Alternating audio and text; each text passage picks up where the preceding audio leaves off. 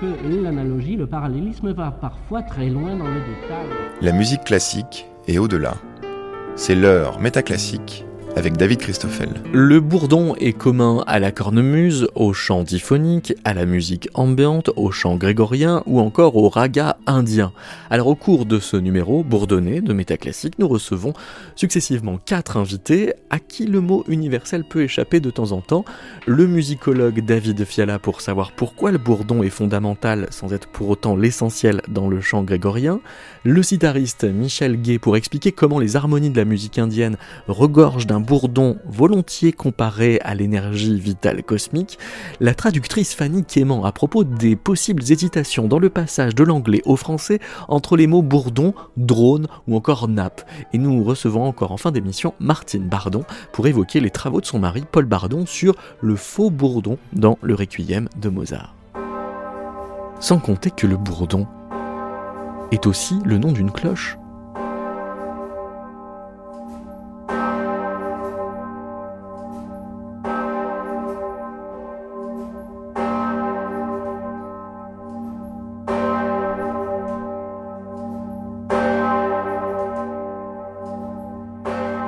David Fiala, est-ce qu'il y a un rapport euh, entre la cloche qui s'appelle le bourdon et euh, cette forme de chant qui est le bourdon?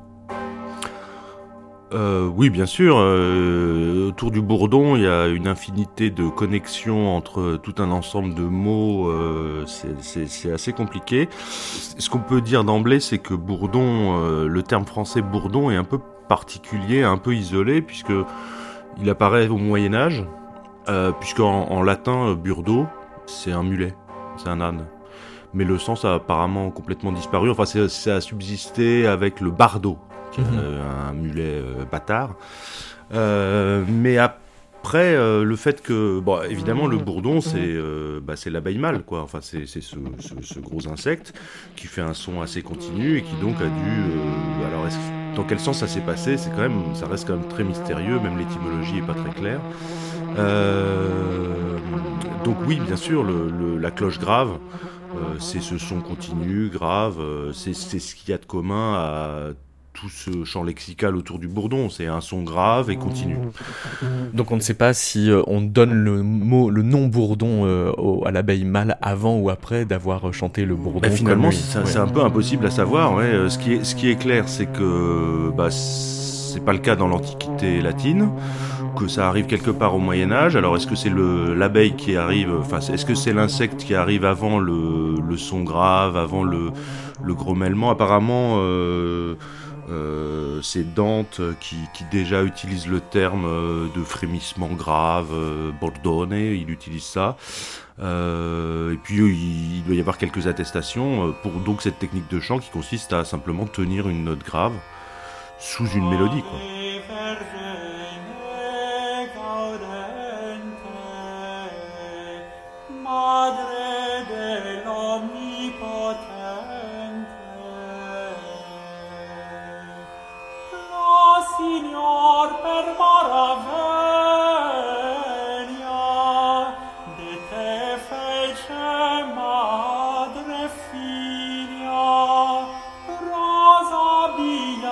Alors, ce que ça suppose quand même le bourdon, euh, c'est donc cette technique qui consiste à tenir une note sous une mélodie.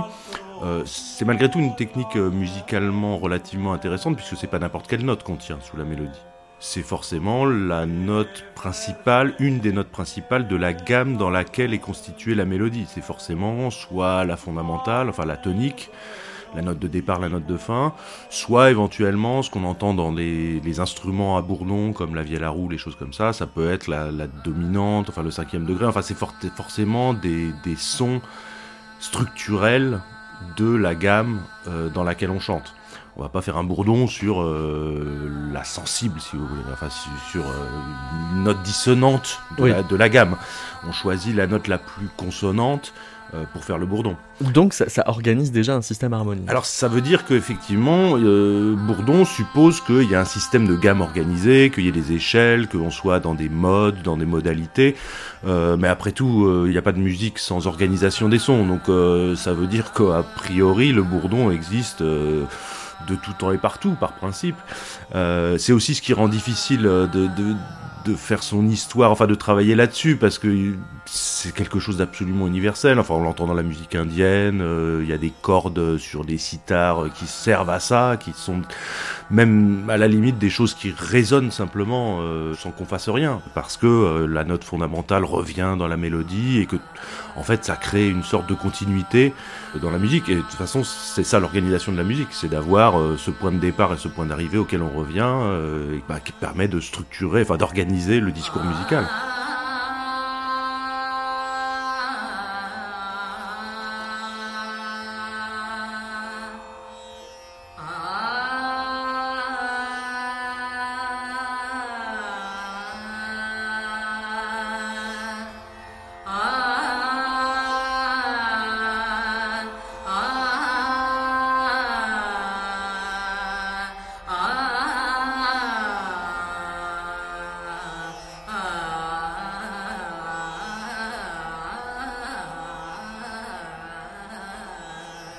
Quelle fonction il occupe le tempura, Michel Gay euh, Il donne la tonique.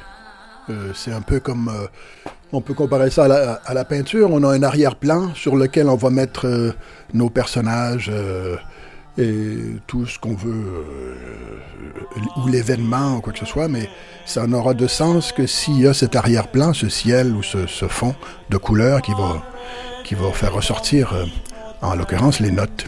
Donc ça, va avoir une fonction euh, esthétique de, préparation du, relief. Absolument, oui. Mais, mais elle est constante aussi. C'est comme le sa, la, tonique, elle est constante. C'est un peu comme un absolu. On peut voir ça comme un point absolu de référence. Et dans le contexte de la philosophie indienne, on comprend tout de suite à quoi on fait référence. C'est ça, c'est que c'est tout de suite chargé symboliquement. Absolument. On, a l'impression que c'est un écho du monde. Absolument, oui. Mais on se pose alors d'office la question de quelle partie du monde est-ce que c'est l'écho?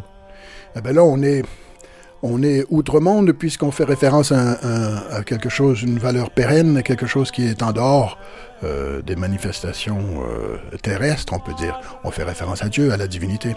Et donc cette constante-là est toujours, euh, ben, la constante est toujours présente dans la musique et dans nos vies, dans ce, dans ce contexte-là. Ça s'appelle le sa le ça, oui. Le ça, donc SA, mais c'est quand même homophone avec le ça, c'est dit A de Freud. Oui, mais on n'est pas chez Freud du tout, là. c'est Saraj. Le ça, c'est l'abréviation de Saraj. Vous dites on n'est pas chez Freud du tout, mais vous le citez quand même. Où est-ce que je le cite Page 49 euh, de. Euh, alors je précise, hein, oh, euh, de La saveur du ravissement. Pas fait ça, pas fait si, ça. si, si, Masson et Patoardon ah, oui, oui. estiment que Samskara et Vasana correspondent à l'inconscient de Freud. C'est quoi alors Samskara et ben, Vasana Samskara le samskar, dans le hindi modèle, on utilise pour parler d'héritage, dans le sens de culture. Quelqu'un qui a du sanskar, c'est quelqu'un qui est cultivé. Par exemple, quelqu'un qui est impoli et ne sait pas comment se comporter envers ses aînés, par exemple, c'est quelqu'un qui n'a pas de sanskar, c'est quelqu'un qui n'est pas éduqué. Euh, quand on va plus profondément dans le sens euh, philosophique, sanskar et vasana, ce sont des héritages des vies antérieures. Les vasanas, c'est un peu comme, euh, je dirais pas des tâches, mais les traces des expériences des vies antérieures qui vont influer sur notre vie actuelle et nous faire agir de telle ou telle manière. Et donc je parle de Potvardhan, entre autres, qui fait référence à Freud, pour qu'on puisse assimiler cette notion de vasana et sanskara sans, être sans croire à la réincarnation et sans être hindou. Ah oui, donc dans l'idée de, de Masson, c'est en fait une traduction euh, occidentale euh, que, pour que Masson, oui, dans l'inconscient oui, je, traduis, je me permets de citer euh, ces gens-là pour qu'on puisse euh, assimiler ces notions de sanskar et vasana, hmm. vasana qui sont les traces des vies antérieures, hein, pour dire qu'on a des traces euh, de notre petite enfance aussi, et qui sait, peut-être même de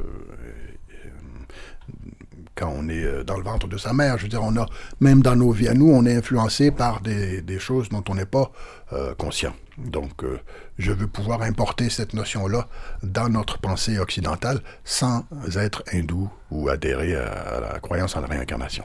Les, premières attestations de la polyphonie, quand je disais degré zéro de la polyphonie, le vrai degré zéro de la polyphonie, c'est l'organum parallèle, c'est-à-dire prendre une même mélodie et la chanter à la quinte en parallèle, ou à l'octave, ou enfin à l'octave, alors là c'est le degré vraiment super zéro de la polyphonie, mais euh, à la quinte, à la carte, ou euh, disons dans, certains intervalles, et puis éventuellement ensuite à la sixte, enfin tous ces... Mais c'est ça les débuts de la polyphonie, les vrais débuts de la polyphonie. Alors est-ce que le bourdon c'est sûr que dans, la pratique, euh, quand on entendait du bourdon, on, entendait de la polyphonie, c'est évident. Et que donc il y avait une perception polyphonique, mais euh, ça n'est jamais décrit ni élaboré par les, théoriciens de la musique. Personne ne vous explique si vous voulez faire, euh, si vous voulez enrichir euh, le plein champ, faites un bourdon. cette phrase n'apparaît nulle part. Mais c'est une évidence que c'est une pratique qui, était, qui, était, relativement commune. Ça va tellement de soi qu'on n'en fait pas la théorie. C'est ça. Alors, comment est-ce qu'on fait la différence entre bourdon et faux bourdon? C'est quoi cette histoire de faux bourdon? Alors, le faux bourdon, en fait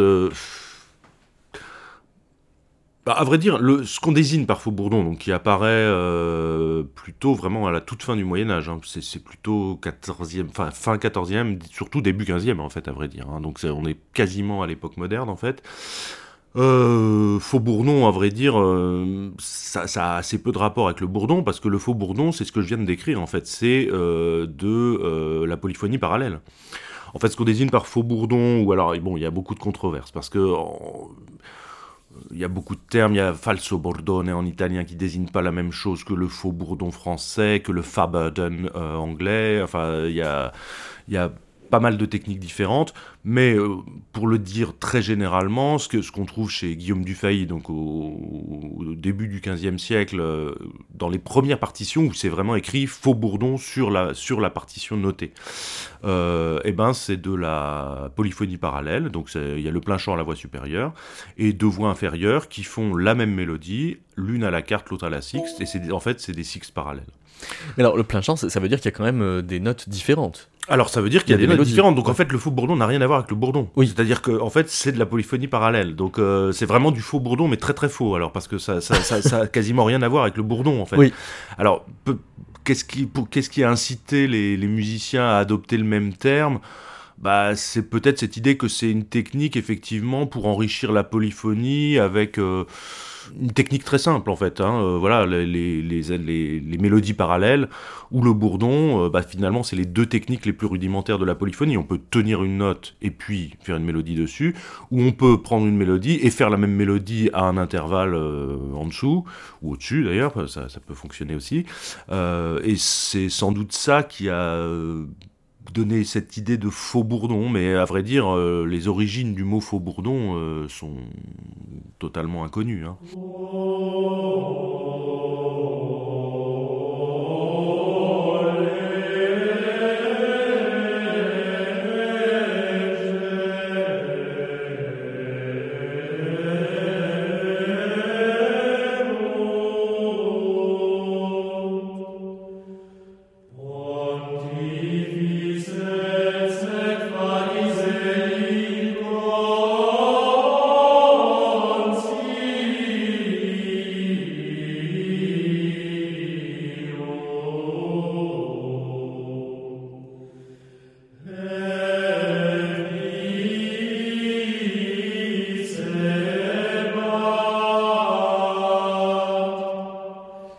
Si on réfléchit, qu'est-ce que ça produit en termes de contrepoint, le bourdon? Ça produit euh, ce qu'on appelle du mouvement euh, oblique. Enfin, c'est-à-dire, il y a une voix qui est stable et l'autre qui bouge. Euh, la mélodie bouge et l'autre voix est stable. Donc, ce que, ce que cherche, euh, ce qu'on cherche à faire en contrepoint, en polyphonie, quand on, quand on veut justement orner le, orner le plein chant, c'est à créer de la variété. Et donc cette variété, elle, euh, elle se produit en contrepoint par l'alternance euh, de mouvements contraires et de mouvements parallèles. Hein. C'est ça l'idée, et de mouvements obliques. C'est qu'il faut alterner les trois. Donc c'est pour ça que je disais que le, mouvement parallèle est le mouvement, le degré zéro de la polyphonie. Mais dès lors que on change un seul mouvement, euh, dans une des voix, euh, bah, tout de suite on crée de la variété tout simplement parce qu'on alterne des consonances différentes. Ce qui est, est, est lassant dans le mouvement parallèle, c'est que on a que dans l'oreille que des cartes en permanence. Alors le bourdon produit un peu plus de variété d'une certaine manière parce que comme la mélodie bouge et que le bourdon lui est stable, eh ben on va avoir, on va avoir tous les intervalles possibles en fait dans, euh, dans les superpositions polyphoniques. Donc on va avoir y compris des dissonances. Euh, quand on arrive à la fin d'une pièce musicale où il y a un bourdon, et eh ben l'avant-dernière note, elle est fortement dissonante avec le bourdon, puisque le bourdon fait la fondamentale, et l'avant-dernière note, bah, c'est la note en général, la note supérieure. Donc on a une seconde, on va avoir un son, euh, un son qui frotte, et puis tout d'un coup, on revient à la note fondamentale. Donc c'est une technique qui est très très très rudimentaire, mais qui finalement produit une assez jolie, euh, une assez jolie variété d'une certaine manière, même si c'est ce qu'il y a de plus simple à produire. Euh, mais naturellement, ça produit pas mal de variétés, et finalement presque plus de variétés que du contrepoint parallèle.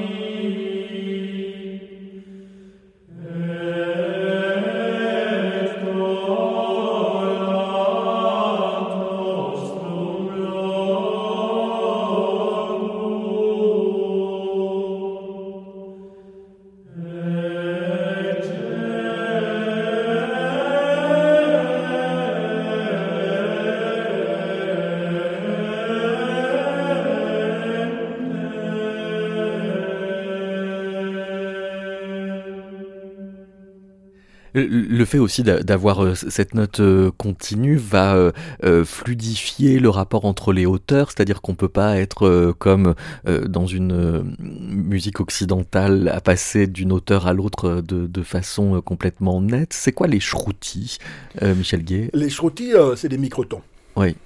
les shrutis, c'est c'est une manière de faire comprendre que l'espace entre les notes est tout aussi important que la note elle-même.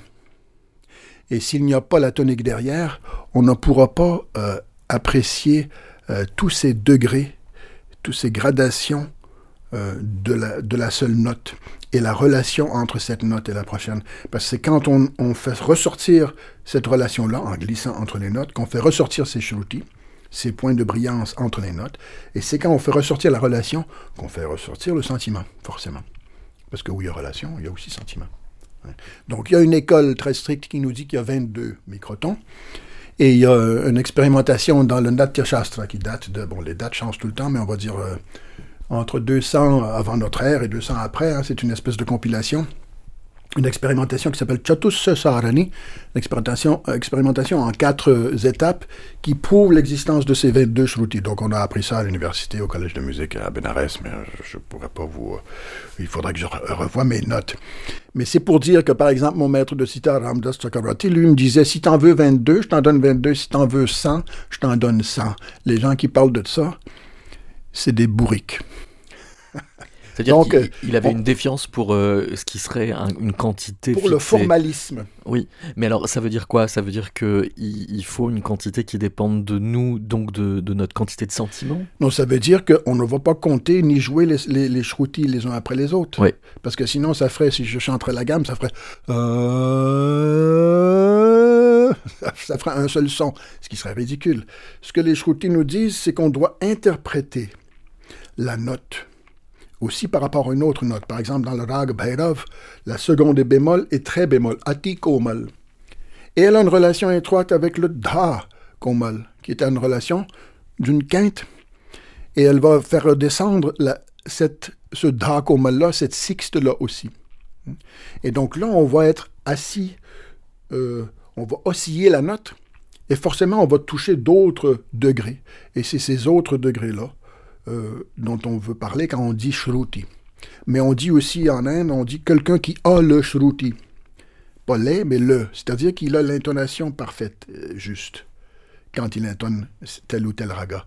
Euh, c'est l'équivalent de celui qui en Occident a l'oreille absolue? Non, pas du tout, parce qu'il n'a pas d'oreille absolue en Inde, puisqu'on met la tonique où on veut. Hmm. Euh, l'homme va chanter en do dièse ou en ré, la femme va chanter en sol ou en la, généralement. Il y a euh, Kumar Gandharv qui exceptionnellement chantait en mi, qui avait une voix très haute. Donc on met notre tonique où on veut, et après on chante notre gamme. Et c'est les intervalles qui vont déterminer le raga, et non pas le point de départ.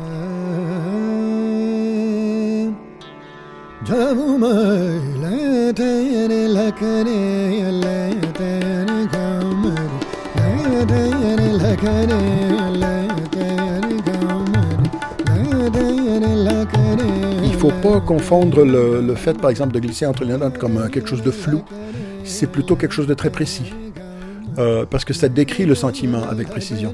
Et donc c'est dans ces phrases-là qu'on aura la précision du sentiment, qui nous parlera de ce sentiment-là, qu'on ne peut pas rationaliser, bien, bien évidemment. Mais qui sera à l'échelle d'une phrase Ça sera toujours le résultat d'une phrase. Si j'ai, si un raga comme un raga du matin très, dont j'ai parlé euh, justement entre le, au sujet de la seconde et la sixte bémol, extra bémol, il y a une phrase type qu'on appelle le pucker, pucker qui veut dire attraper. Donc ça fait penser à la phrase, l'expression anglaise catchphrase. La phrase qui fait qu'on reconnaît le morceau, c'est gamma resa. Donc gamma, sare gamma padanisa, c'est le sargam, c'est le solfège indien. Donc si on a notre tonique, euh, ce qui serait ça, ça c'est notre tonique. Sa.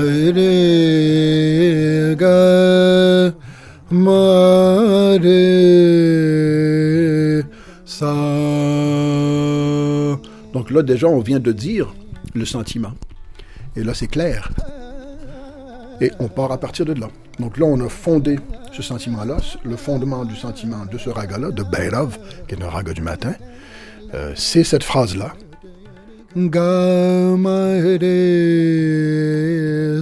avec le second qui est bémol, mais aussi andolan. Andolan qui veut dire elle est oscillée. C'est une note qu'on oscille comme ça. Et donc, en oscillant, on va toucher d'autres points que celui, point fixe, où on pourrait, où on concevrait, euh, où on verrait la note, par exemple, sur un clavier occidental. Donc, on revient au shruti, là aussi. Hmm. Donc là, le sentiment est là dans la phrase. Et après, on construit sur son sentiment-là.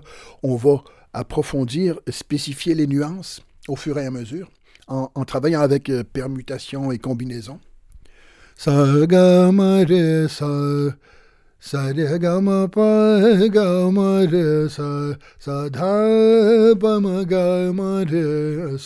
On va revenir à toujours, mais autour de ça, on peut broder, on peut improviser dans un répertoire euh, de, euh, enfin, d'évolutions qui sont elles-mêmes prédéfinies. Il y a, ce qui est prédéfini, ce sont les phrases types. C'est ça. Après, je peux faire ce les que je veux. les façons de moduler la phrase type euh, elles-mêmes sont dans un panel préexistant. Bah, ça dépend de ce qu'on veut dire par panel préexistant. Il y a des techniques, oui. Il y, a, la technique du mean, quand on glisse d'une note à l'autre. Quand on glisse il y a Katka, il y a Behelava, etc. Donc il y a des techniques qu'on peut utiliser avec les mêmes notes pour faire ressortir une autre couleur de la phrase. Hmm. Les phrases types dépendent des moments de la journée Les ragas dépendent du moment de la journée ou vice-versa, si on veut. Par exemple, Behelava, c'est un raga du matin. On ne le chantera pas, euh, on va le chanter, c'est un raga de l'aube, si on veut. Et donc, on sépare euh, la journée en 24 heures et, et 8 parties de 3 heures chacune. Donc, certaines écoles font 6 à 9, 9, 12, 12, 3, etc. D'autres, c'est 7, 10, 10 et 1, 1, 4, etc.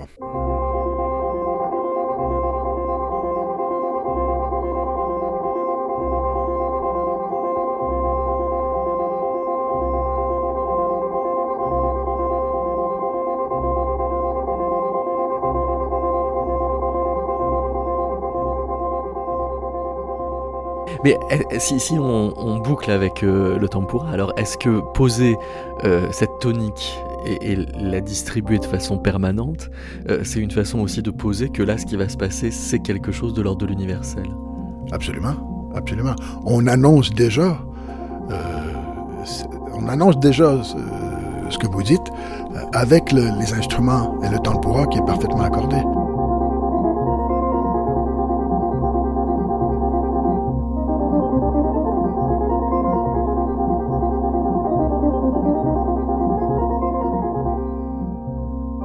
Moi, ce qui me fait rire quand même, c'est que c'est c'est qu'on dit quand même euh, avoir le bourdon euh, pour dire avoir le cafard et en, anglais burden c'est aussi le fardeau et euh, et, que voilà, on a beau dire, enfin, malgré toutes les vertus thérapeutiques qu'on pourra associer au bourdon, on continue d'avoir le bourdon et de porter des fardeaux.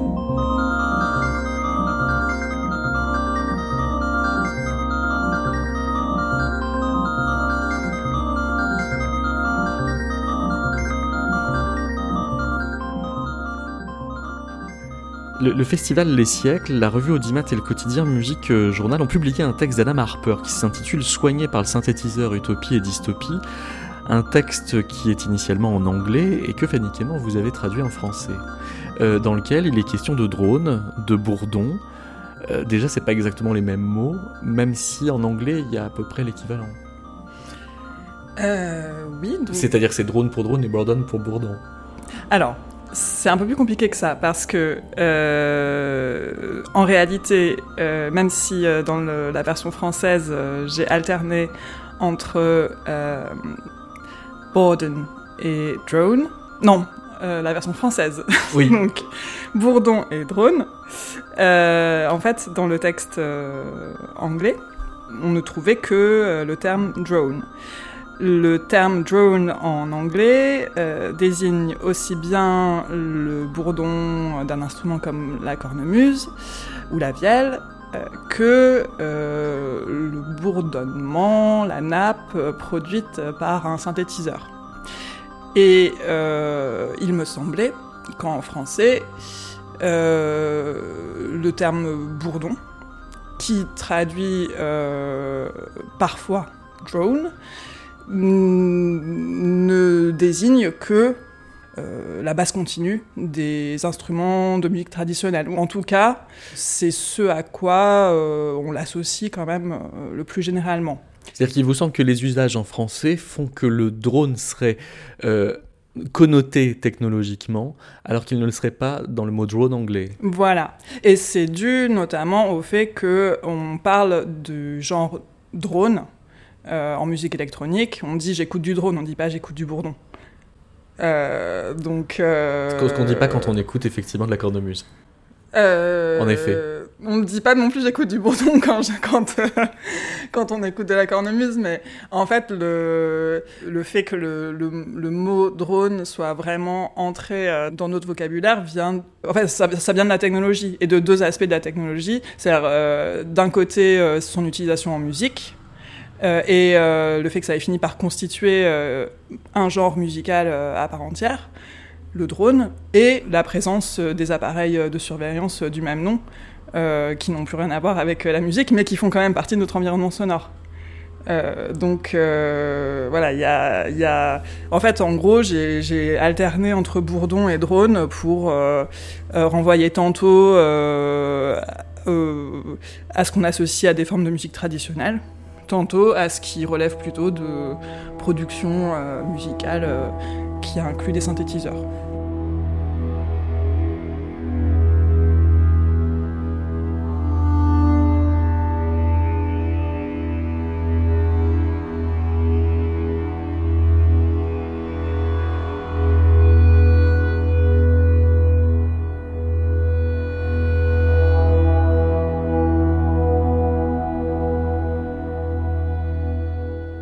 En fait, en anglais, le terme drone euh, permet de naviguer euh, sans problème du. Euh, Des usages anciens aux usages technologiques. Oui, voilà. Quand par exemple Pauline Oliveros écrit en 1973 Le son naturel est thérapeutique, surtout quand les bourdons de la technologie ne forment plus qu'un fond sonore très discret. Alors là, on est dans une, dans, une situation qui contredit ce que vous venez de dire, parce que si vous aviez suivi la règle que vous venez d'édicter, vous auriez dû dire drone. Oui, mais c'est. Alors, je pense que c'est. Je, relisais l'article hier et je pense que c'est justement un de ces moments où, plutôt que d'écrire bourdon, j'aurais voulu écrire bourdonnement. Parce qu'en fait, là, elle parle plus. On est, on est plus dans le dans la production. Euh, de certains types de musique. On est euh, vraiment dans la description d'un environnement sonore euh, perçu au quotidien. En fait, j'aurais même, j'aurais pu aller plus loin que bourdonnement. On aurait pu dire vrombissement. Enfin, c'est tout. En fait, il y a toutes les, tous les types de de, de description, de, sons, euh, qui créent un, fond sonore du type bourdon. Enfin, peut-être bourdonnement aurait été une bonne solution, mais après, vraiment s'éloigner de, de nos histoires de bourdon, euh, bon, bah, on aurait perdu le, quand même le fil, le fil conducteur du, de, l'article. Donc, euh, mais bourdonnement sûrement été plus juste à ce moment-là.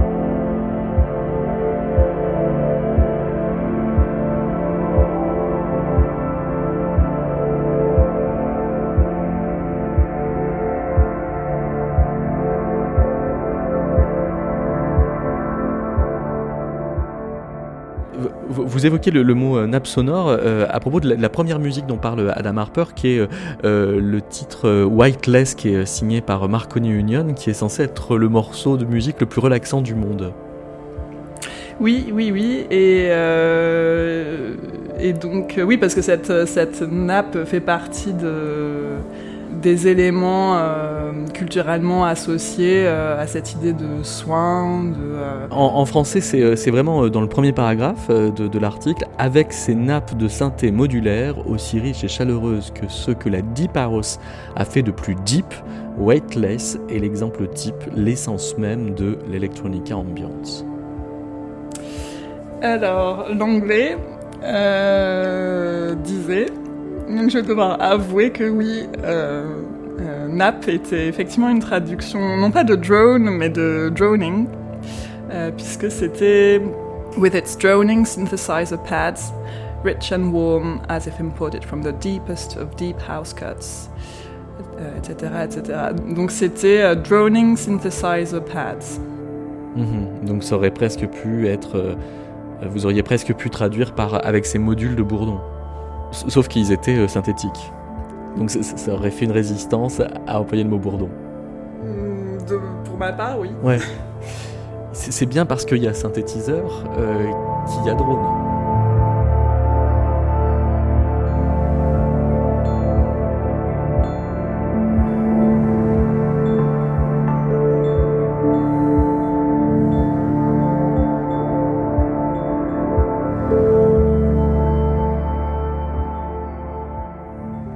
Si vous aviez suivi votre logique, vous auriez quasiment pas abordé, employé le mot bourdon, puisque Harper en fait parle euh, essentiellement euh, de, nappes synthétiques. Il parle essentiellement de, de nappes synthétiques parce que lui s'intéresse aux vertus thérapeutiques qu'on a prêtées aux synthétiseurs, mais il dit bien aussi que mm, pour certains certains compositeurs, certaines compositrices qui euh, ont eu recours au synthétiseur, en fait, euh, ce recours à la technologie n'est pas forcément nécessaire. Il ancre aussi cette utilisation du synthétiseur dans un rapport euh, à, la pratique musicale qui vient du mouvement hippie et de l'intérêt pour l'Inde. Il y a notamment ce passage où Harper parle du du manuel euh, euh, de Pauline Oliveros où elle insiste sur le fait qu'on n'a pas forcément besoin euh, d'un quelconque outil technologique pour produire un bourdon parce que elle, ce, qu'elle, ce qui lui importe le plus, c'est qu'on puisse faire les exercices qu'elle propose avec les moyens du bord en fait. Oui, elle Donc sans même euh, disposer d'un quelconque synthétiseur. Elle cite un maître soufi, euh, Inayat Khan, qui euh, explique que les chanteurs de l'ancien temps tenaient la même note pendant une bonne demi-heure et étudiaient l'effet de cette même note sur tous les différents centres du corps, quel courant de vie elle produisait, en quoi elle apportait de l'énergie, en quoi elle était apaisante et en quoi elle était thérapeutique. Pour eux, ce n'était pas de la théorie, c'était une expérience.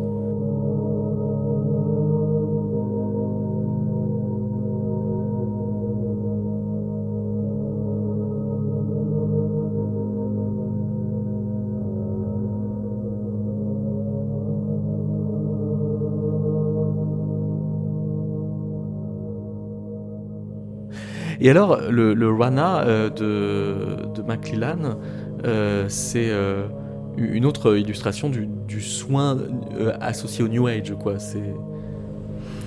Oui. alors là, c'est la, production de d'un univers sonore qui correspond à l'espoir de d'un retour euh, à la musique des anciens, en tout cas euh, la façon dont lui la conçoit et à tout ce qu'elle avait de, bénéfique, selon lui, dans, sa, bah, dans son bourdonnement.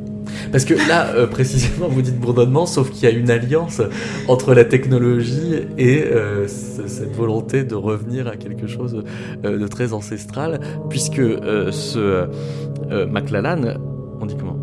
Ce, ce McLellan utilise des micro-moogs qu'il appelle des machines à drones. Mm.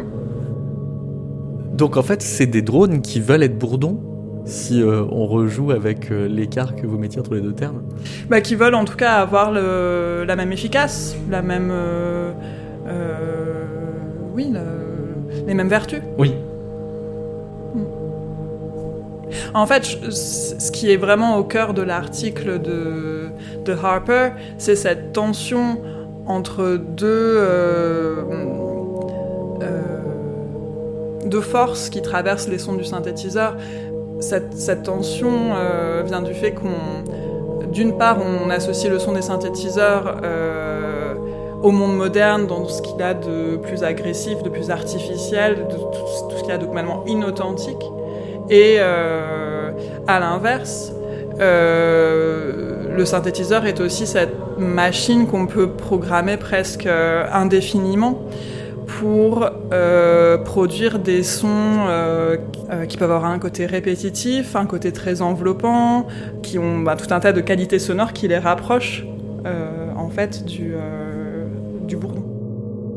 Il, il, écrit Harper S'il est vrai qu'une grande partie du drone produit depuis les années 60 présente un lien implicite avec une pratique thérapeutique ou curative du monde antique ou non occidental, McClellan en a fait une dimension explicite et incontournable de ses ambitions musicales.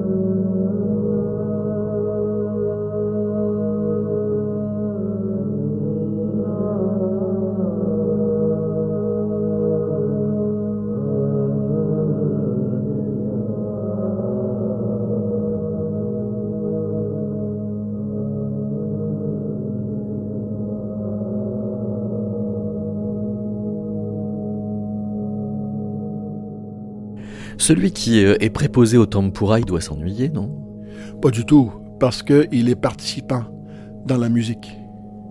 Tout comme l'écoute de la musique indienne est participative, parce que c'est une musique improvisée. Donc on suit note pour note toute cette évolution-là.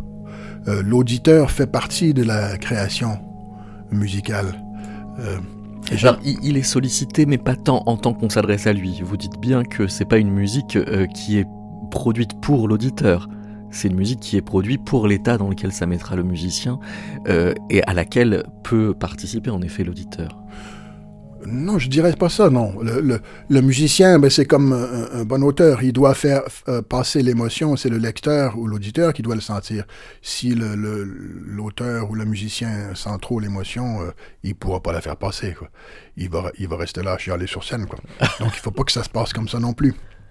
Il y a un travail du sentiment, en tout cas, qui est vraiment intégré à la, au phrasé. Oui, absolument. Et, celui qui joue le tempura est dans ce sentiment. On crée ce monde sur scène où on, va pouvoir euh, ériger l'architecture du raga.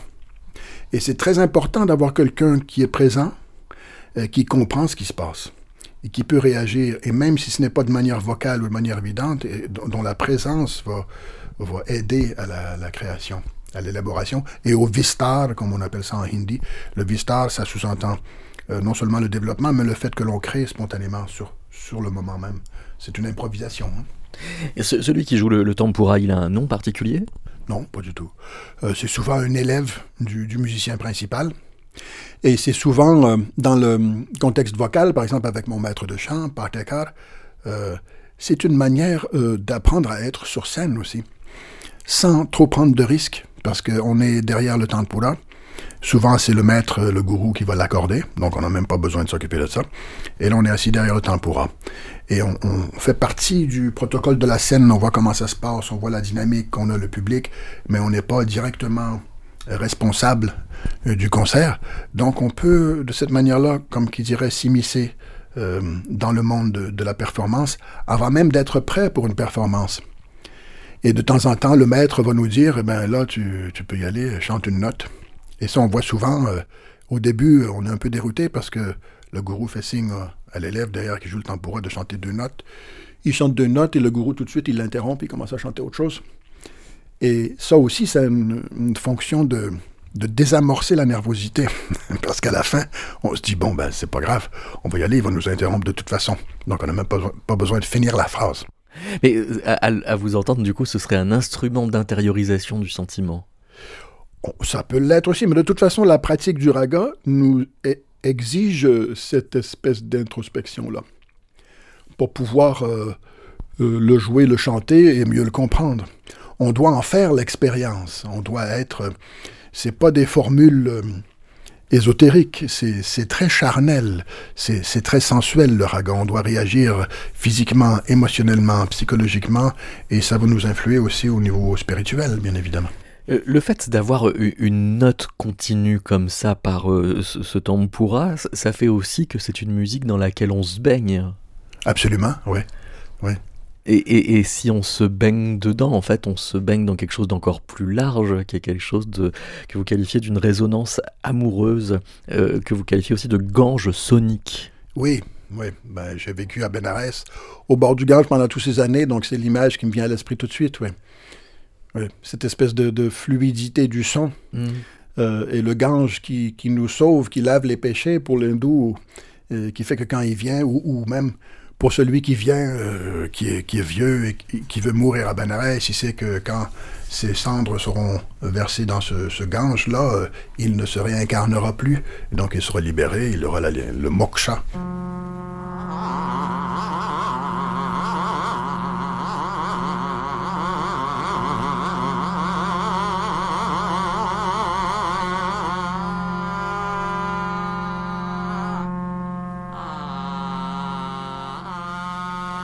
Alors il y a un autre mot, euh, là cette fois c'est une citation euh, de McClellan euh, faite par Harper. McClellan fait remarquer que dans les meilleures musiques curatives, les matériaux sonores sont soit des masses qui se déplacent lentement, comme avec certaines musiques électroniques. Des masses qui se déplacent lentement. alors c'est le, le, même champ sémantique que les drones qui est dans, dans le texte original? Moving sound masses. Ah, donc c'est bien le mot masse. Oui. Des masses mouvantes, donc, ouais. Des mm. masses qui se déplacent lentement. Parce que des masses qui se déplacent lentement, euh, d'un point de vue sonore, c'est bien euh, une sorte de bourdon. Ah oui, oui, oui. Mais c'est juste, enfin, c'est une autre façon de. Je pense que c'est une façon de, une façon métaphorique de parler du bourdon. C'est. Oui, c'est une façon de le décrire. C'est pour euh, souligner le côté organique, euh, le, côté euh, assez. Euh, enfin, c'est quand même un son qui, qui, l'espace quand on, quand on écoute des musiques qui incluent un, bourdon. ça peut, il me semble que ça peut tout à fait évoquer, c'est que ça peut tout à fait évoquer ces, mouvements de masse sonore et mm, ce qui peut correspondre à une impression de, mouvement aussi à l'intérieur euh, du corps. Hmm. Mais il semble, selon euh, Harper, qu'il y a quand même euh, une espèce de, problème, euh, au sens où tout le monde n'est pas d'accord, justement pour prêter des vertus thérapeutiques à du son qui vient de synthétiseurs. il écrit que les, impressions de Pauline Olivero se rappellent les, théories et les valeurs de, Murray Schaeffer, de Raymond Murray Schaeffer sur, sur, le paysage, la pollution sonore, mais que c'est facilement la raison pour laquelle des musiciens plus radicaux ou plus dans la contre-culture étaient réticents justement à utiliser euh, euh, des sons de synthétiseurs. Parce que d'un côté, ce que dit euh, Oliveros, c'est qu'il n'y a plus un seul endroit sur Terre qui soit à l'abri de tout bruit technologique, et que paradoxalement, pour se protéger de, du, son de la technologie et de, de ce que l'industrie ou le monde industriel pollue par le son le monde, euh, pour se protéger de ça, on va utiliser des synthétiseurs qu'on branche à l'électricité, enfin, qui donc sont euh, connectés à ce qui fait le monde industriel. Oui, c'est euh, bah, la tension qui parcourt euh, l'article et euh, qui est même au cœur des pratiques euh, musicales euh, abordées. Euh, et euh, et il, me semble que Harper il voit euh, un geste de réappropriation en fait, de, ou de détournement ou de puisque hum, les, les compositeurs, les compositrices qui, qui ont recours aux synthétiseurs pour produire ces, ces effets euh, ont, voilà, ont conscience de cette... euh, ce, ce- C'est comme si c'était à double tranchant, en fait. Ce sont des bourdons à double tranchant. Euh, et il me semble qu'il y a une démarche de détournement ou de réappropriation de ce qui n'est au fond qu'une matrice sonore parce que euh, finalement on subit, euh, on subit des bourdons, des bourdonnements euh, quotidiennement, mais c'est pas pour autant que le bourdon en lui-même est forcément quelque chose de douloureux. Et c'est par un geste de réappropriation qu'on peut en faire quelque chose qui permet au contraire de, bah, de lutter contre les effets négatifs de, de, de- de- de tous les bourdons. euh, Tous les bourdons de dont on, l'ambiance. dont on ne veut pas. Ouais. Et euh, Mais il y, a- il y a quand même une, aussi une tension quant à cette appropriation-là, au sens où euh, euh, Harper explique que quand on a la musique de la Monte Young, de Terry Riley, de Pauline Oliveros ou de McClellan, qui sont explicitement censés, écrit-il, être écoutés de façon attentive, en profondeur, avec une concentration et une ouverture radicale, avec au passage le paradoxe que des musiques très planes sont censées être d'autant plus pénétrantes alors qu'elles sont planes, euh, il ajoute que euh, pour par exemple Brian Eno, quand il fait Music for Airports en 78, euh, il va écrire l'ambiance Eno doit être compatible avec un grand nombre de degrés d'attention différents sans en imposer aucun. On doit pouvoir aussi bien l'ignorer que s'y intéresser.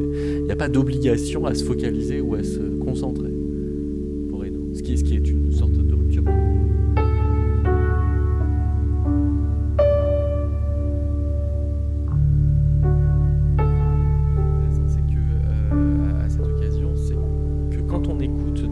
synthés euh, lofi euh, de New Age euh, aujourd'hui, c'est-à-dire bah, 50 ans après les années 70, euh, il y, a un écart culturel par rapport à ces sonorités-là qui fait que on, entend qu'on écoute du son ancien et, et donc on a une écoute qui est connectée à une histoire technologique et qui lors ne peut pas être dupe euh, de, de- cet écart-là. Euh, et donc on se trouve témoin d'une musique à laquelle on prête des vertus euh, curatives sans véritablement pouvoir en bénéficier, même si on y croit. Parce qu'il y a cet écart. Dire, on entend des synthés des années 70 parce qu'avant d'entendre une puissance relaxante potentielle.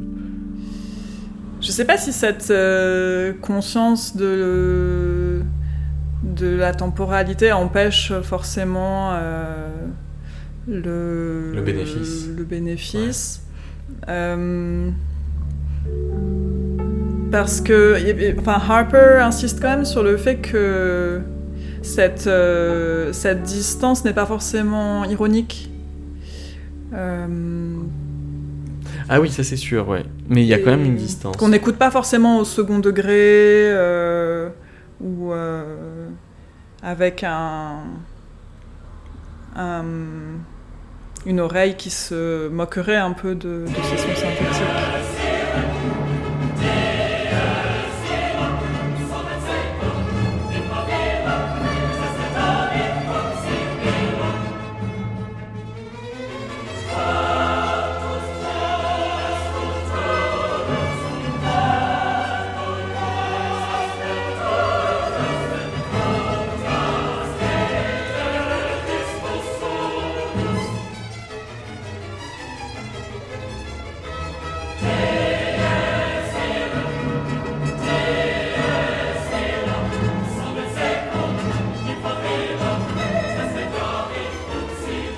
Martine euh, Bardon, est-ce que vous pouvez nous dire comment Paul Bardon, euh, votre mari, a développé un, rapport intime au, Requiem de, de Mozart?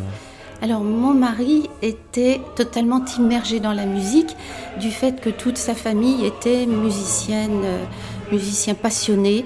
Il me disait très souvent, Mais voilà, ce matin, je ne dormais pas, donc j'imaginais une conversation avec Bach, avec Beethoven, et, et voilà, avec Mozart. Il avait voilà, il, était, il, pouvait être distrait dans la vie quotidienne, mais jamais concernant les musiques. Et, alors, pour le requiem euh, en propre, c'est-à-dire il l'a chanté euh, à la fois très jeune et très souvent. C'est ça, c'est ça. Euh, donc l'un des morceaux principaux, le, le Dies et son faux bourdon de la messe des morts de Louis Homais, qui était en usage, je crois, largement en France à cette période. Comment est-ce qu'il a été amené à, faire un lien entre les, funérailles euh, de la mère de Mozart euh, à, Saint-Eustache et euh, ce faux bourdon qu'il soupçonne donc être dans le carillon de Saint-Eustache? Oui, alors c'est vraiment... Vraiment, il était complètement imprégné de ce faux bourdon et de cette messe des morts pour l'avoir chanté. Et puis, elle a été en usage, je crois, en France jusque dans les années 60. Et dans les années 70, par là, il est parti euh, à Chichester. Il a écouté euh, une maîtrise d'enfant, enfin la maîtrise de, Chichester, euh, euh Song, hein, en fin d'après-midi. Et là, il a noté l'Anglican chant. Et il a dit, mais il y, a une parenté certaine avec le faux bourdon de cette messe des morts, du Dieu Ensuite, il a été nommé responsable de la musique liturgique dans deux églises parisiennes, Saint-Séverin et Saint-Nicolas du Chardonnay. Et là, il est tombé sur un recueil de chants liturgiques de 1786, donc du vivant de Mozart. Il l'a recopié pour servir un catalogue à ce moment-là. Donc là, je pense que l'imprégnation continuait. Ensuite, euh, il a été chargé par le directeur de la musique et de la danse au ministère de la Culture d'une mission au bureau du chant choral. Ben là, il était question de, développer euh, la politique musicale française et notamment de refonder des écoles maîtrisiennes. Et, sachant qu'en Angleterre, ça fonctionnait toujours, en mission officielle avec des inspecteurs, euh, ils sont repartis en Angleterre et ils ont écouté cette maîtrise anglaise. Et là, je sais qu'à ce moment-là, il a dit que ça avait été déterminant pour lui. Et en 2000 ou 2001, un matin, il se réveille et il me dit, mais, mais c'est incroyable, il y, a, une correspondance euh, entre le Faux Bourdon et le Requiem de Mozart incroyable. Il, me disait, on a déjà trouvé par le passé des correspondances. Hein, euh, des musicologues ont trouvé euh, neuf notes qu'on retrouvait régulièrement. Mais lui, il en avait trouvé 23, puis 49, puis il, a, il a mené là, à ce moment-là, des vraies recherches qui ont duré plus de 20 ans. Quand euh, vous dites 23 euh, puis 49, euh, c'est-à-dire? Ah ben il était absolument... Il, allait de surprise en surprise. Il, il me disait, des musicologues ont aussi trouvé des, des notes correspondantes dans le requiem, mais il y en a beaucoup plus que ça. Et, moi, alors malheureusement, hein, j'ai pas les capacités d'analyser ça, puis peut-être que ça ferait une thèse pour les étudiants, pour les musicologues, mais j'ai des dossiers entiers de, figures. Euh, en renversement. Enfin, il a cherché, il était complètement enthousiaste. C'est-à-dire qu'il a cherché tous les types de traces de Faubourg ah qu'il pourrait y avoir dans ce ah, oui, oui, oui, euh, au, point de retourner la partition pour mieux les retrouver. Ah, mais complètement, parce que je, enfin, moi j'ai regardé encore hier ou avant-hier avec un ami. Euh, mon mari dit il y a au moins trois phrases du Faubourdon qui sont contenues dans, dans les premières mesures des violons dans la News Dei du Requiem.